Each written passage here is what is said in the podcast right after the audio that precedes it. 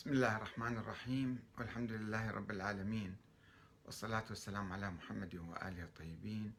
ثم السلام عليكم أيها الأخوة الكرام ورحمة الله وبركاته ومرحبا بكم في برنامج حوار مفتوح حول الثورة الإسلامية الإيرانية بمناسبة الذكرى الأربعين لقيامها وانتصارها.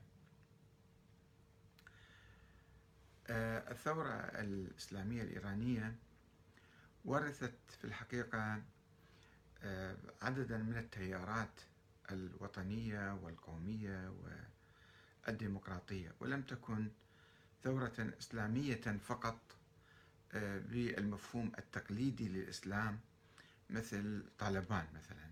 طالبان أيضا قامت حركة إسلامية ولكنها كانت بعيدة عن العصر. وبعيدة عن آه، التيارات الحديثة.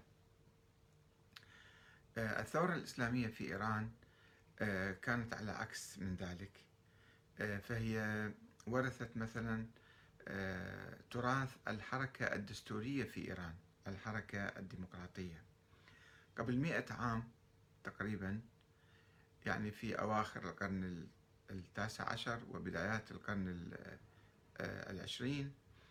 آه، حدثت حركة يعني تقريبا نستطيع أن نعتبرها ثورية في إيران وهي المطالبة بوضع دستور للمملكة الإيرانية تلك الأيام المملكة القاجارية. وهذا كان شيء غريب وجديد يعني آه، في الفكر الإسلامي عموما وفي الفكر الشيعي خصوصا. آه، يعني فطالبت هذه الحركة بوضع دستور ووضع مجلس آه، شورى لتقييد الحاكم. سموها حركة المشروطة. يعني الملك لا يحكم بصورة مطلقة وإنما مشروط بإرادة الشعب بمجلس الشورى. وهذه الحركة في الحقيقة انطلقت بعد قيام آه، الملك السابق في أواخر القرن التاسع عشر آه، ملك ناصر الدين شاه كما يعرف. وهذا الملك كان قد آه، وقع اتفاقية لاحتكار التنباك البيع والشراء والتوزيع والتصنيع والتصدير وكل شيء. فالتنباك تلك الأيام في إيران كان يعتبر أو كان يشكل 20% من اقتصاد آه، إيران في تلك الأيام. وهذا الملك ذهب إلى إلى بريطانيا في رحلة إلى لندن ووقع هذه الاتفاقية ومن دون أن يستشير أي أحد. وكانت مضرة أن شركة بريطانية استعمارية في تلك الأيام تهيمن على 20% من اقتصاد إيران. والفلاحين فقط يزرعون ويسلمون التنباك لهذه الشركة فهي تبيعه في الداخل والخارج. أثار استياء وامتعاض التجار في إيران. فطالبوا تظاهروا يعني طالبوا بفسخ هذه الاتفاقية ولكن الملك قال يعني هاي تكلفنا كثير وإحنا موقعية وبعد ما يصير نتراجع. فالتجأوا إلى أحد العلماء الشيعة إلى أحد المراجع وهو السيد محمد حسن الشيرازي كان يقطن في سامراء وطلبوا منه التدخل. فهو أول شيء حاول أن يعني يطلب من الملك أن يفسخ هذه الاتفاقية فلم يوافق. فأصدر فتوى بسطر واحد أنه آه، استعمال الدخانيات كأنه محاربة للإمام المهدي. والإمام المهدي كان في عقيدة الشيعة وفي إيران. يعني هذا شيء عظيم جدا أن الواحد يحارب الإمام المهدي هم ينتظرون خروج الإمام. فحدثت حركة شعبية للاستغناء عن التنباك. لا زراعة ولا تجارة ولا بيع ولا شراء ولا تدخين. وخلال 55 يوم اضطر الشركة هي لملمت غراضها وهربت من إيران وكانت هي مزودة بقوة مسلحة الشركة أيضا مو فقط تجار أو وكلاء لا هي تفرض آه، يعني قراراتها بالقوة واستخبارات طبعا وجيش معها مئة ألف واحد تقريبا كانوا. بعد ذلك الشعب بدأ يفكر قال لماذا أنه هذا الملك مثل ما الآن ملوكنا هذه الأيام يبيعون البلد كله ويشتروه وما حد ما يقدر يسأل. ولكن الشعب الإيراني في تلك الأيام قال لماذا هذا الملك يروح يوقع اتفاقية ظالمة اتفاقية استعمارية ومن دون ما يستشير أحد؟ لا من التجار لا من الأعيان لا من العلماء لا من الوزراء. فتطور الوعي الشعبي الإيراني إلى المطالبة بالحركة الدستورية بالدستور وبالبرلمان. آه، وخاضوا يعني آه، نضال طويل حتى استطاعوا آه، أن يأخذوا يعني قرار من الملك اللي خلف ذاك اسمه مظفر الدين أن يقر الدستور ويقر الانتخابات ويجري انتخابات برلمانية في تلك الأيام 1906 وكان ذلك بقيادة عدد كبير من العلماء وعلى رأسهم المرجع اللي كان في تلك الأيام يسموه الشيخ الآخند الخراساني محمد كاظم الآخند الخراساني. كان في النجف وكان هو يتفاعل مع الشعب الإيراني ويقود هذا الشعب. ولكن بعد ذلك حصل آه، انقلاب الحركة هذه. اجى ملك آخر محمد علي اسمه وألغى الدستور أعلى الأحكام العرفية وضرب البرلمان الناس اعتصموا بالبرلمان النواب فقصفهم بالمدفعية وقتل عدد من عندهم. فهذه الحركة هي ولدت شعور بضرورة الديمقراطية وضرورة الانتخابات وحتى عندما حدث انقلاب رضا شاه الأول آه، يعني هو صار يحكم حكم عسكري ولكنه أيضا كان هناك برلمان ولكن مفرغ من محتواه. فهذه الحركة استمرت. الإمام الخميني آه، طبعا كان هناك آه، شيء آخر. قلت أنه الثورة الإيرانية ورثت التراث الشعبي الإيراني ورثت حركة الدستور الديمقراطية. هذا أولا. والشيء الثاني الفكر السياسي الشيعي الإمامي الاثني عشري ماذا يعني الإمامي الاثني عشري؟ الشيعة فرق عديدة في التاريخ أكثر من سبعين فرقة. في القرن الثالث صاروا سبعين فرقة. الفك... النظرية الإمامية تقول بأنه الحاكم أي حاكم يعني يجب أن يتصف بصفة العصمة حتى لا يأمرنا بباطل ولا يوقع اتفاقيات ظالمة مثلا. وهذه العصمة كيف نعرفها؟ ما حد ما يقدر يعرفها فشي باطني إلا الله تعالى. فإذا يجب الله تعالى يعين الأئمة والحكام على مدى التاريخ إلى يوم القيامة. نظرية مثالية حقيقة. مثالية ليست واقعية وخيالية. فقالوا أنه الحاكم يجب أن يكون معصوم ومعين من قبل الله. طيب كيف يتعين من قبل الله؟ قالوا أنه الإمامة تسلسل وراثيا في سلالة علي والحسين إلى يوم القيامة. هاي النظرية الإمامية. ركبوها على أئمة المعروفين.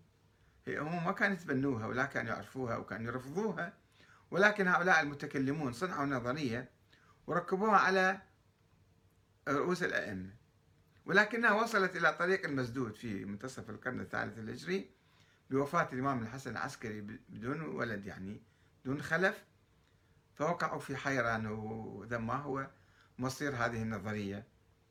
فاخترعوا ولدا له وقالوا أنه هو عنده ولد بالسر مولود وهو غائب وسوف يظهر في المستقبل وهو المهدي المنتظر.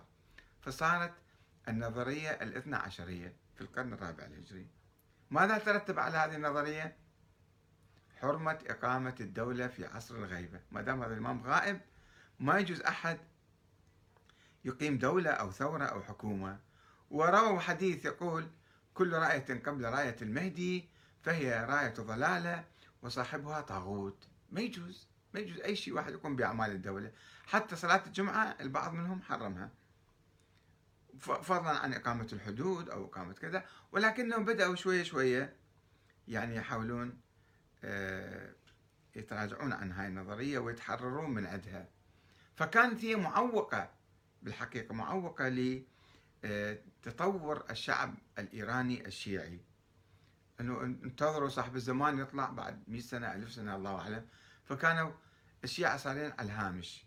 فصارت الحركة الدستورية في إيران حركة مدنية يعني تقريبا علمانية أو مدنية أو يعني آه، آه، بعيدا عن الفكر الشيعي.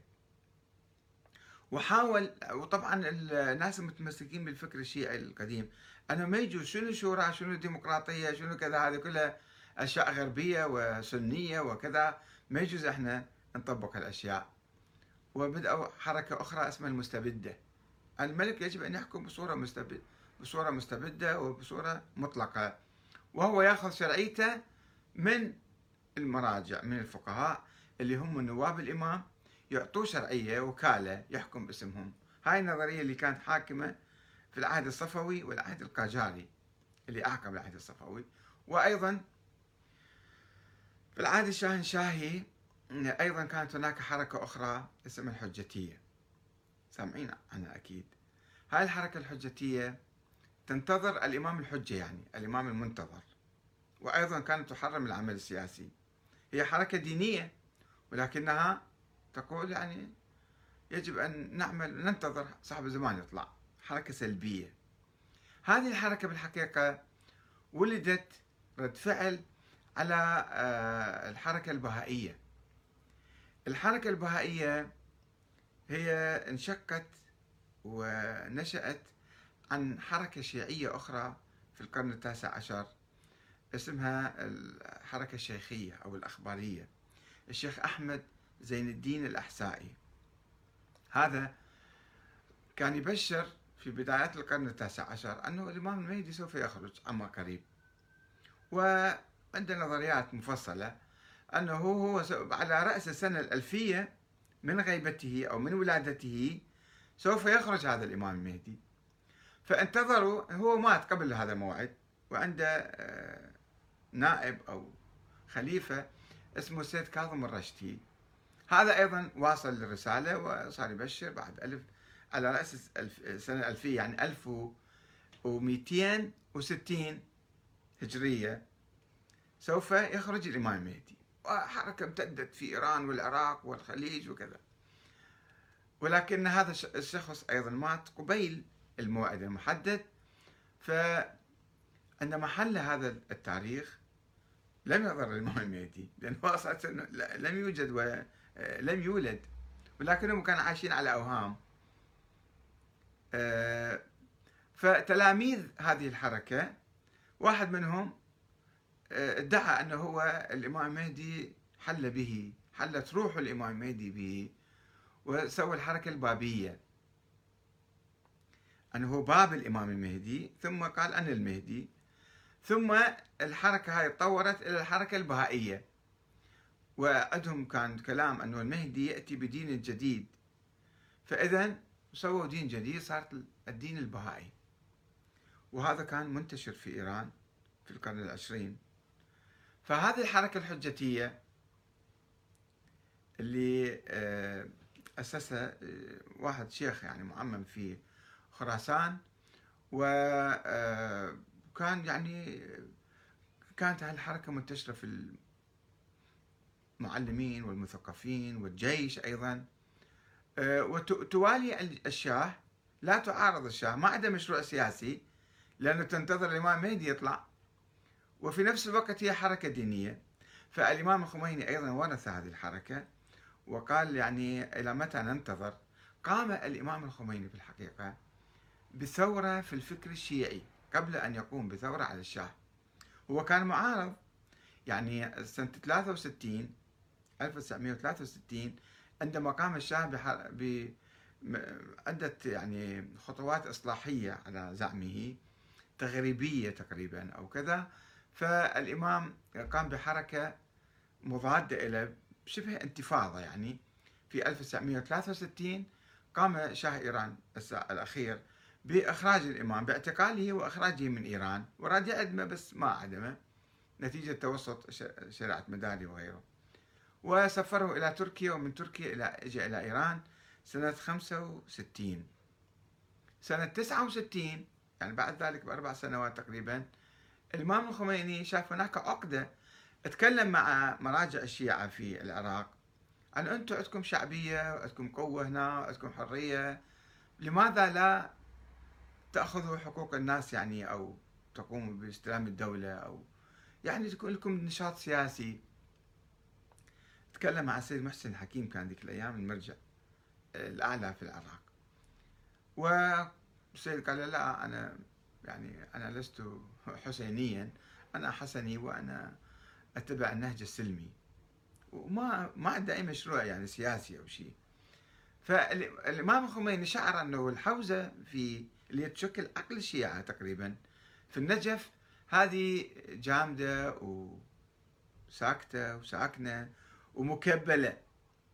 لأنه في تلك الأيام عندما تأسس حزب الدعوة كأيضا حركة يعني حركة ثورية كانت في يومها آه، السيد محسن الحكيم والسيد الخوئي والشيخ مرتضى علي ياسين والشيخ حسين الحلي تقريبا ذلك كل يعني مراجع النجف الكبار أو علماء النجف الكبار آه، رفضوا نظرية الحزب ونظرية آه، الشورى والديمقراطية.